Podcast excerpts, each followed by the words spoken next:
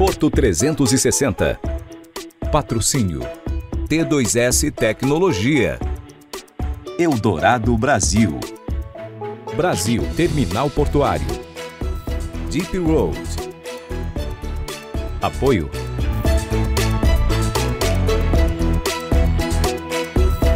Apoio institucional.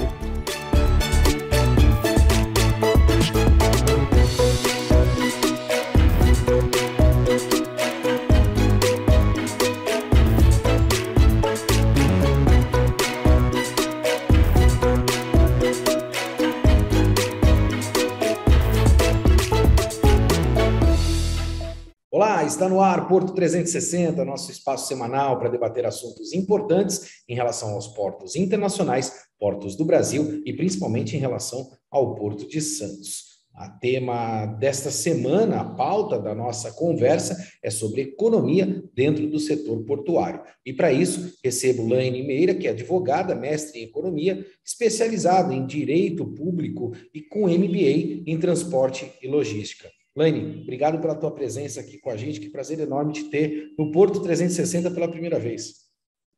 Prazer é todo meu, Maxwell. Eu que agradeço a oportunidade, né, em falar aqui para, para esse público tão especial, né? Quem eu gosto dúvida. tanto de trabalhar.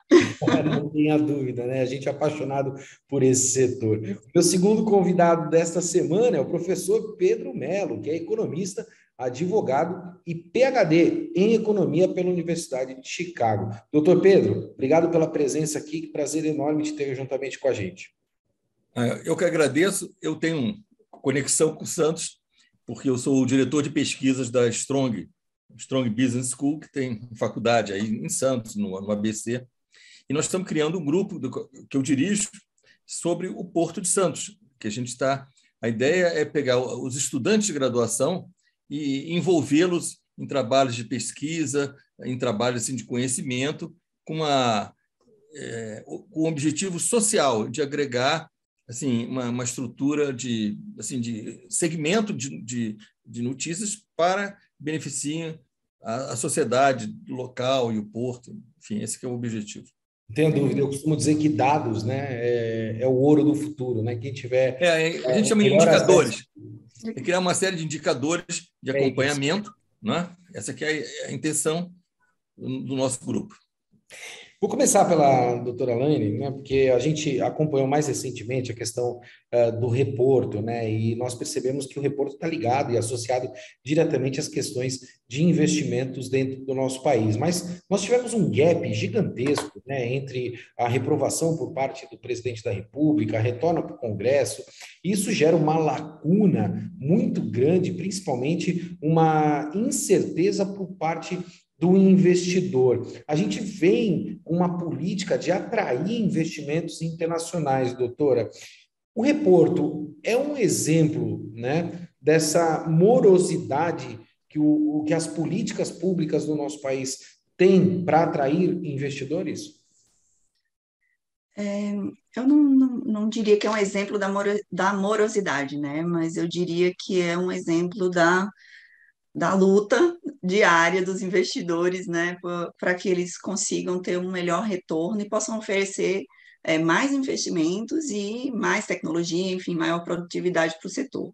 Né? O reporto, eu venho acompanhando, coincidentemente, o reporto desde 2019, quando eu fui assessora é, legislativa, e o parlamentar com quem eu trabalhava, ele foi quem protocolou a primeira emenda é, sobre o reporto. Então, desde 2019, isso vem é, tramitando dentro do Congresso, em seguida entrou na lei né, da, da BR do Mar e foi vetado pelo presidente. Em seguida, com muito, muito esforço, muita luta né, da, do setor portuário é, e com a palavra do nosso presidente, ele foi, foi é, esse veto foi derrubado e passou a, a viger a partir dessa semana, né, quando foi publicado.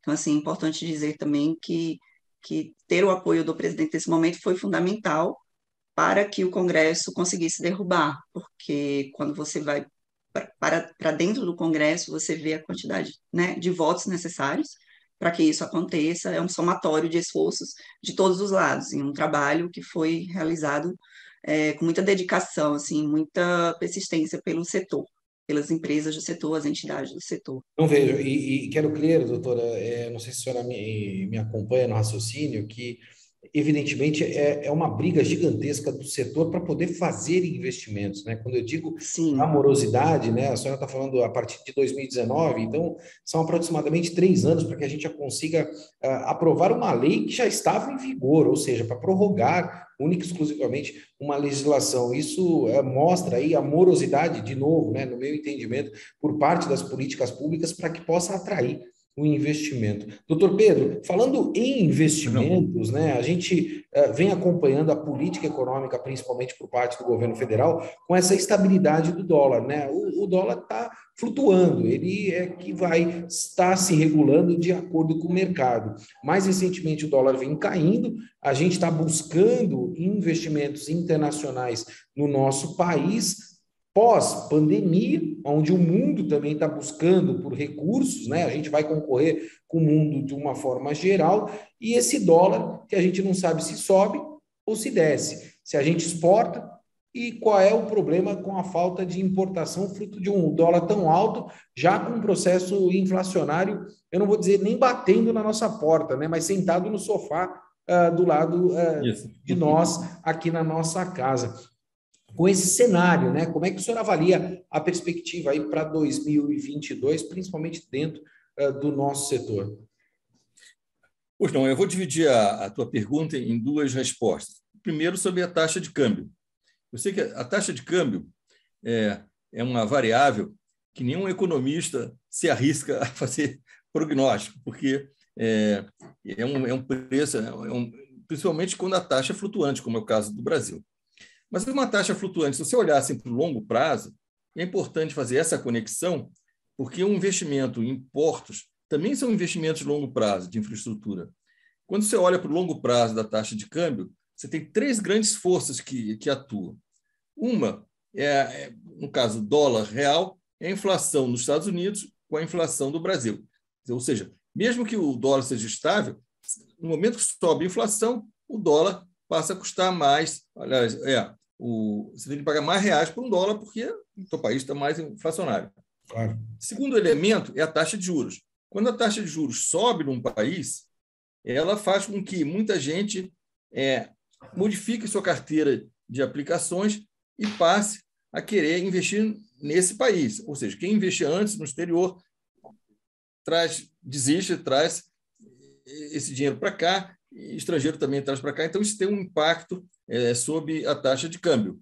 A taxa de juros influencia a taxa de câmbio no sentido de depreciá-la em termos do, ou seja, o é porque é depreciar, mas assim o, o real ficaria a um preço menor perante o dólar pelo efeito taxa de juros. E o terceiro efeito, esse é que é o mais complexo, é o crescimento relativo dos países. Não o crescimento econômico, mas a percepção de crescimento. Entende? Se, se o país, o pessoal vê como um país que está crescendo, tem perspectivas de crescimento, isso atrai investimentos. Atraindo investimentos, entra o dólar. Entrando o dólar, você tem novamente é, o, o, dólar em reais cai. Ou seja, ah, então voltando assim, esse é o geral sobre taxa de câmbio. Com relação ao caso dos investimentos no Brasil, eu diria que é, um grande fator é insegurança jurídica. Porque se você entra num investimento de longo prazo, a minha experiência, eu já trabalhei muito no mercado financeiro, enfim, além do lado acadêmico, fui vice-presidente de banco nos Estados Unidos, enfim, eu conheço bem essa área. É, o investidor, quando vem, todo mundo pensa o seguinte: ele está preocupado com a taxa de retorno. Sim, mas ele está mais preocupado ainda como é que ele tira o dinheiro daqui se algo não dá certo. Ele espera o melhor, mas se prepara para o pior. Nesse sentido, quando o investimento de longo prazo, ele é mais delicado, porque o investidor tem que ter fé nessas instituições, na permanência dessas instituições. Eu diria que esse é um grande problema, porque você vê assim discursos diferentes, enfim, é, eu, eu, não ficaria muito confiante num, num, panorama de médio e longo prazo nessas circunstâncias. Então, é, então eu diria o seguinte: em termos do dólar, o Paulo Guedes, que foi meu colega lá, ele, ele acha que a taxa de, assim, de câmbio, ponto de equilíbrio seria alguma coisa 4,5, 4,7, em função do para esses meses, né? Uhum. Enfim, mas isso é um exercício, na, na, verdade. Mas nesse exercício estaria favorável a entrada de, de, de, de, de dólar e o dólar caindo. Dentro do país. O senhor estudou né, com, com o Paulo Guedes, o ministro da Economia, se não me falha a memória, vocês tiveram uma proximidade bastante grande. E aí eu quero me aprofundar um pouquinho mais, vou, vou pegar a opinião da, da Laine, né? Doutora, é, a gente sabe que o, o, Brasil, por si só, fez uma escolha, né, principalmente de atuar com os commodities, e a gente percebe isso de uma maneira bastante clara, né? Recordes atrás de recordes de movimentação. Eu, particularmente, tenho ah, algum receio em relação a esta questão, uma vez que, ao invés de exportar a soja, a gente poderia exportar o óleo de soja, né? a gente poderia exportar produtos industrializados que trariam muito mais valor agregado uhum. ao nosso país, como uh, o faz a Alemanha. Né? A Alemanha é o maior exportador de café do mundo e não tem um pé de café plantado. Então, é, são exemplos de industrialização que a gente ainda não consegue acompanhar.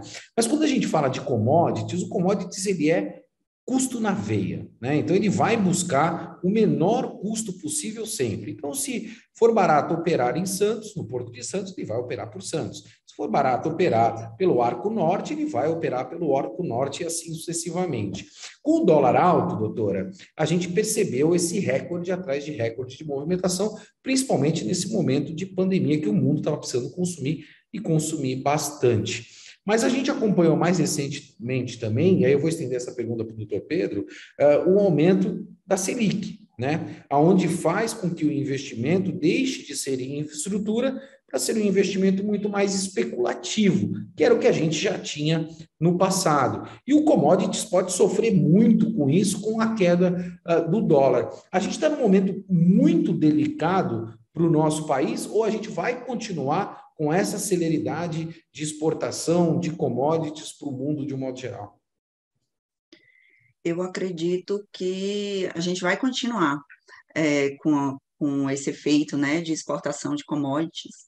É, uma das questões que mostrou isso foi agora a guerra né, da Rússia e da, da Ucrânia, que embora a gente tenha sido, digamos assim, muito impactado por conta da questão das commodities básicas que a gente precisa para fertilizantes, que é o que a gente mais fala, e isso acaba impactando também na produção é, de todo o, de todas as commodities, digamos, quer dizer, não todas, mas né, das commodities é, uma, é um insumo exato necessário, mas ele também trouxe oportunidades, né? Então, assim, é, outras commodities que, que seriam exportadas e a gente visualiza no nosso país que a gente pode suprir essa demanda, então é uma oportunidade para a gente exportar mais.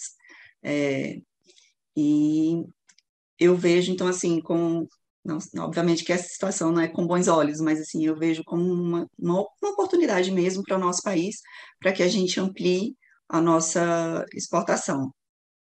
Doutor Pedro, eh, deixa eu me aprofundar nesse questionamento com o senhor, que eu fiz para a doutora Laine, né, em relação à, à questão do investidor, né, da, da questão da disponibilidade de dinheiro para investir. Quando o Guedes assumiu, e o Guedes declarava isso uh, notoriamente, ele falava que nós tínhamos um país onde o investimento era especulativo, ou seja, colocava-se dinheiro aqui em virtude de uma taxa de juros alta, né? Fazia sentido, apesar do risco, da instabilidade jurídica, como o senhor colocou, fazia sentido colocar dinheiro do nosso país, uma vez que a taxa de juros era alta e que a gente tinha um déficit muito grande de infraestrutura. Né? O dinheiro tinha que ser investido em infraestrutura, não em especulação. Aumentando a Selic, doutor Pedro, a gente caminha de novo para que o dinheiro vá para o lado da especulação ao invés, ao invés do investimento em infraestrutura, e aí vai a minha preocupação. A gente está fazendo uma série de concessões. Vai ter investidor para isso, doutor? Então, essa é excelente pergunta. É, pelo seguinte, vou repartir em parte. Primeiro, eu queria falar um pouquinho das, das commodities. Eu, eu, eu, sou professor da Exalc USP também, né? na, na parte do agronegócio, enfim. Uh, e realmente eu acho que o Brasil é privilegiado porque ele tem mais de 30 commodities em que ele é excelente nisso. Então, assim, o problema das commodities são países que é o chamado da loteria das commodities. Por exemplo, Venezuela tem petróleo. O preço do petróleo cai, ela entra em desequilíbrio. Chile, cobre, enfim. O Brasil tem agrícolas, minerais, etc. Então, isso, isso é uma benesse, de modo geral. Segundo, esse investimento especulativo, assim, eu, eu, eu tenho dúvidas assim, do benefício disso. É, eu prefiro muito mais o investimento estratégico, aquele investidor que traz uma empresa, que, que entra num setor. Esse é o, é o investidor, vamos chamar assim, do bem. O, o especulativo, é, aí tem dois tipos. Tem aquele especulativo que, ou seja, é o tipo que entrou, então, uma visita de uma noite no hotel, ou seja, eu falo, ah, saiu, tá, vai embora.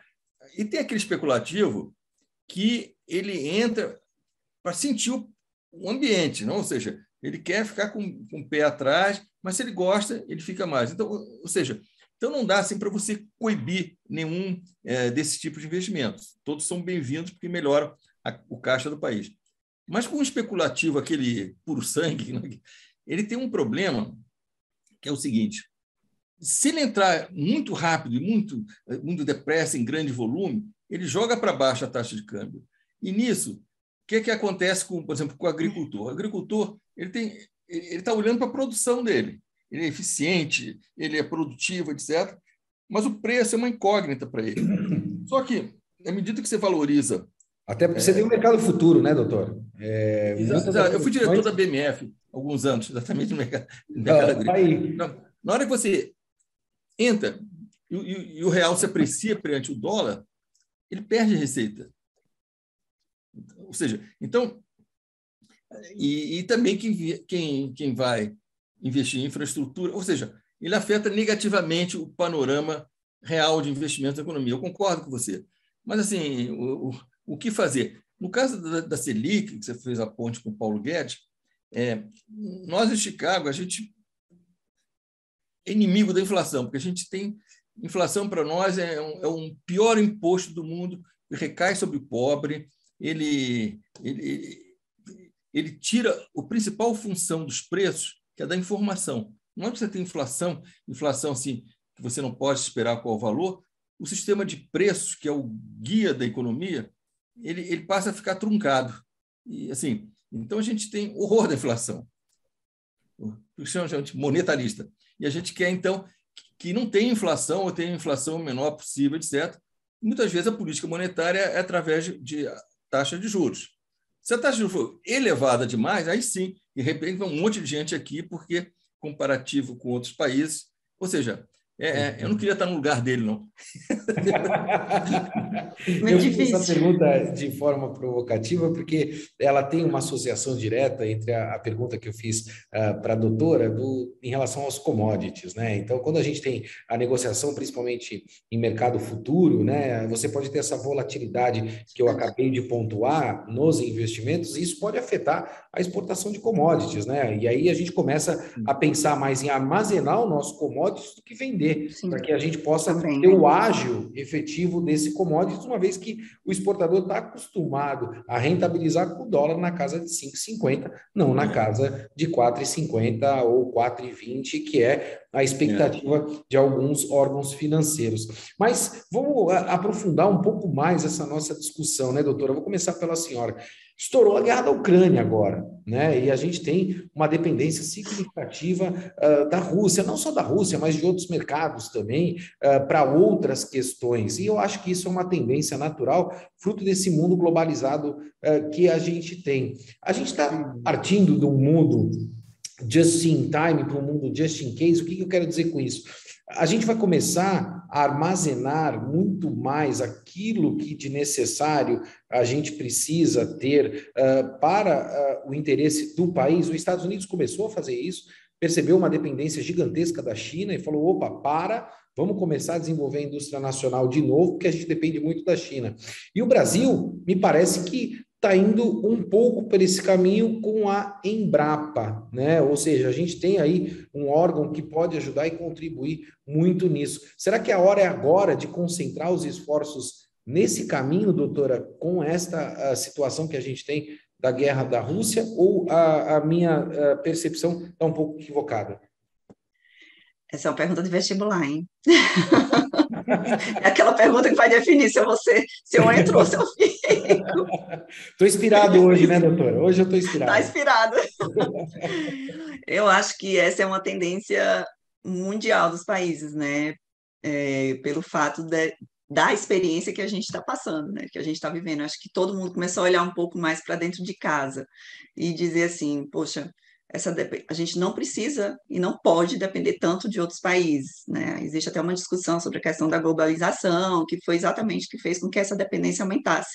Mas hoje em dia, o que se tem questionado é exatamente um, um, um retorno, né? Digamos assim, a quando se pensava que, primeiramente, você tem que suprir as necessidades do seu país para depois você exportar. Então, eu confesso que é, assim, eu, eu ainda tenho pensado sobre essa, sobre essa nova situação.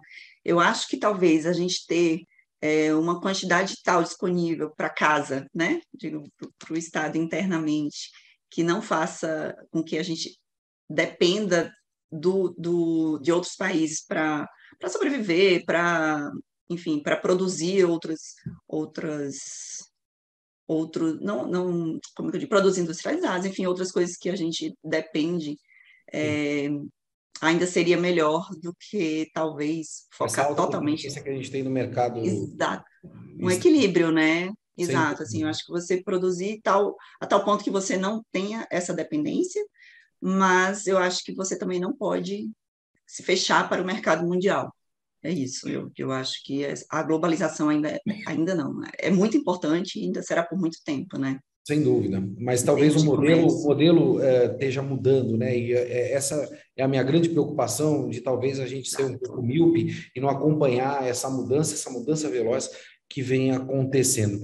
A gente está chegando ao final do nosso programa e eu queria é, fazer mais uma pergunta para cada um de vocês, porque uh, toda vez quando a gente fala de políticas econômicas dentro do nosso país, né, a gente fala uh, principalmente do agronegócio, né, o agronegócio, o agronegócio, o agronegócio, que é importante, mas acaba atingindo ou atendendo uma parcela uh, da nossa população e não acaba gerando um, um alto volume uh, de emprego, principalmente. Aí, falando de economia, a gente precisa ter uh, emprego dentro do nosso país para que a economia gire. Né? Não adianta a gente mandar o dinheiro lá para fora. Por que, que a gente tem uma alta dificuldade numa política de industrialização que contribua com a economia, doutor Pedro? Bom, essa é de vestibular. É, eu acho Também, que... né? A nossa industrialização... Hoje, eu falei que hoje eu trouxe dois economistas. Tá fiado. É, eu falei assim, ó, tá fiado. Hoje eu vou tirar todas nossa, as minhas dúvidas. A nossa industrialização, ela, ela pecou no início de se basear muito no protecionismo e na, na criação assim de é, vantagens artificiais de, de competitividade e acostumou os industriais a isso. Então, o que acontece é que, no mundo perfeito, eu acho que de, deveriam funcionar as vantagens competitivas e comparativas, ou seja, o Brasil deveria se especializar em algumas coisas ah, e menos em outras, enfim, é, e, e, realmente ter preços competitivos no mercado internacional. É, só que, nesse mundo imperfeito, você tem itens como segurança, vamos chamar assim, médico hospitalar. Você não pode ficar na dependência de todos os insumos que dependem da vida das pessoas ah, nas mãos do exterior. Mesma coisa dos alimentos. Felizmente, esse a gente não está mais. Mas se você olhasse 40 anos atrás, o Brasil era importador de alimentos, importava comida. Era um país que importava comida, com todo esse potencial agrícola, importava comida. Então, eu acho o seguinte: a minha opinião, juntando até o que você falou no começo, por que a gente não agrega valor aos produtos primários. Eu acho que devia ser uma industrialização que usasse mais intensamente, intensivamente esses recursos, que tivesse baseada assim em tecnologia e principalmente desse maior atenção à educação. Eu como professor da USP e também da diretor de pesquisa da ESAG, professor da ESAG, é, quando eu olho assim a USP, eu vejo o sacrifício que, tá, que são os professores lá, o que eles ganham. A gente lê essas manchetes assim de de investimentos em outros setores. É, enfim, é, por exemplo, eu sou professor, me aposentei por causa da idade, mas eu continuo dando aula sem receber um tostão, porque assim é, a gente tem, tem essa essa vontade de devolver para a sociedade, né? É, mas assim, mas por outro lado é revoltante você ver assim Eu estava vendo, um, acho que o Tribunal Eleitoral, sei, o que ele vai gastar em segurança e tudo é mais que o orçamento toda minha, todo o setor de água lá da, da USP, só para ter guardas para proteger os juízes, enfim. Tem uma, muito desequilíbrio no setor público, mas eu não quero me estender nisso, não, porque senão eu fico. Não, não dúvida. Eu, eu acompanho, realmente falta, falta investimento em todas essas. E a educação, eu quero dizer, educação é o básico de um país. Se a gente não tiver educação em todos os níveis, a gente está fadado a ficar um país medíocre. Concordo. Doutora Laine, a gente chegou ao final do nosso programa, mas eu queria ouvir a tua opinião também em relação a essa questão uh, da industrialização. Né? A gente sabe uh, do quão importante é esta questão para que a gente se desenvolva uh, como país mesmo e como sociedade. Como é que está a tua visão nesse ponto específico, uma vez que a gente virou um grande celeiro do mundo, né? um corredor de exportação de commodities pelos portos do nosso país? Aí eu vou colocar minha opinião, assim, muito pessoal, sabe? É, eu acho que, que, de fato, a industrialização ela é muito importante. A gente sempre viu a industrialização como um grande capital para geração de emprego econômico, mas, ao mesmo tempo, se você olhar para uma outra vertente, você vê que a informatização, né, que está na industrialização, ela também tem tirado muitas oportunidades, né? E as pessoas têm que se reinventar dia a dia. E então assim é, é mais uma pergunta, sim, né? Que, que eu acho que requer muito cuidado, assim, também muita muita muito estudo, né? Digamos assim, né? Você entender mais a fundo a dinâmica de tudo. No lado para o lado da economia, você fazer pesquisas com é. números para poder você se, né? Você se pautar com mais certeza dessa, dessas afirmativas, mas eu acho que são coisas questionáveis, porque hoje a gente está vivendo um momento em que a gente está vendo quão necessário é você produzir. Né? Então, quão necessário é o primário. É. Né? E, e todo o resto depende disso, que é, que é o básico. Então, até que eu, eu ponto. Eu queria fazer de... uma. Dar uma. Por favor. Eu voltei a. Uma semana e meia atrás dos Estados Unidos, eu tenho família lá, minha nora, meu filho, etc. E a gente está conversando sobre cyber security, segurança cibernética. Lá nos Estados Unidos, ela está me mostrando, tem 511 mil ofertas de emprego para pessoas especializadas nessa área. 511 mil. Se você pegar assim, certos setores da indústria do Brasil, não empregam esse número de pessoas. Ou seja, então, ou seja, tem essa tecnologia, mas a gente tem que redirecionar a educação para onde precisa, para onde Exato. não precisa. Exato. É, eu concordo. O primeiro passo é a gente reestruturar, também. Eh, principalmente o processo de educação dentro do nosso país. No Brasil também a gente tem uma alta demanda por profissionais de tecnologia que a gente não consegue atender. Eu mais recentemente escrevi um artigo até dizendo sobre o colapso da área de tecnologia da informação nos próximos cinco anos. E isso vai acontecer porque a gente não está capacitando, e o modelo universitário ainda é um modelo uh, que está seguindo aí, ou sendo regido pela metodologia lá dos anos 90, uh, anos 2000, e a gente tem muita coisa nova chegando e a gente precisa ter essas... E até os anos 60. É, eu, eu não quis ir tão longe, doutor. Eu, eu acompanho o, nosso ministro, né, o ministro da Infraestrutura, Tarcísio Gomes de Freitas, que no, no evento que nós fizemos uh, mais recentemente, disse que ele não esperava viver para ver iniciativa privada uh, pedindo para que o governo não fosse tão veloz. E é assim que eu espero. Eu espero que o governo tenha essa celeridade para que a gente possa desenvolver os portos do nosso país e também a economia. Eu vou ficando por aqui, como você bem sabe, movimentando muito mais do que informação. Um forte abraço e até semana que vem. Porto 360. Patrocínio. T2S Tecnologia. Eldorado Brasil. Brasil Terminal Portuário. Deep Road. Apoio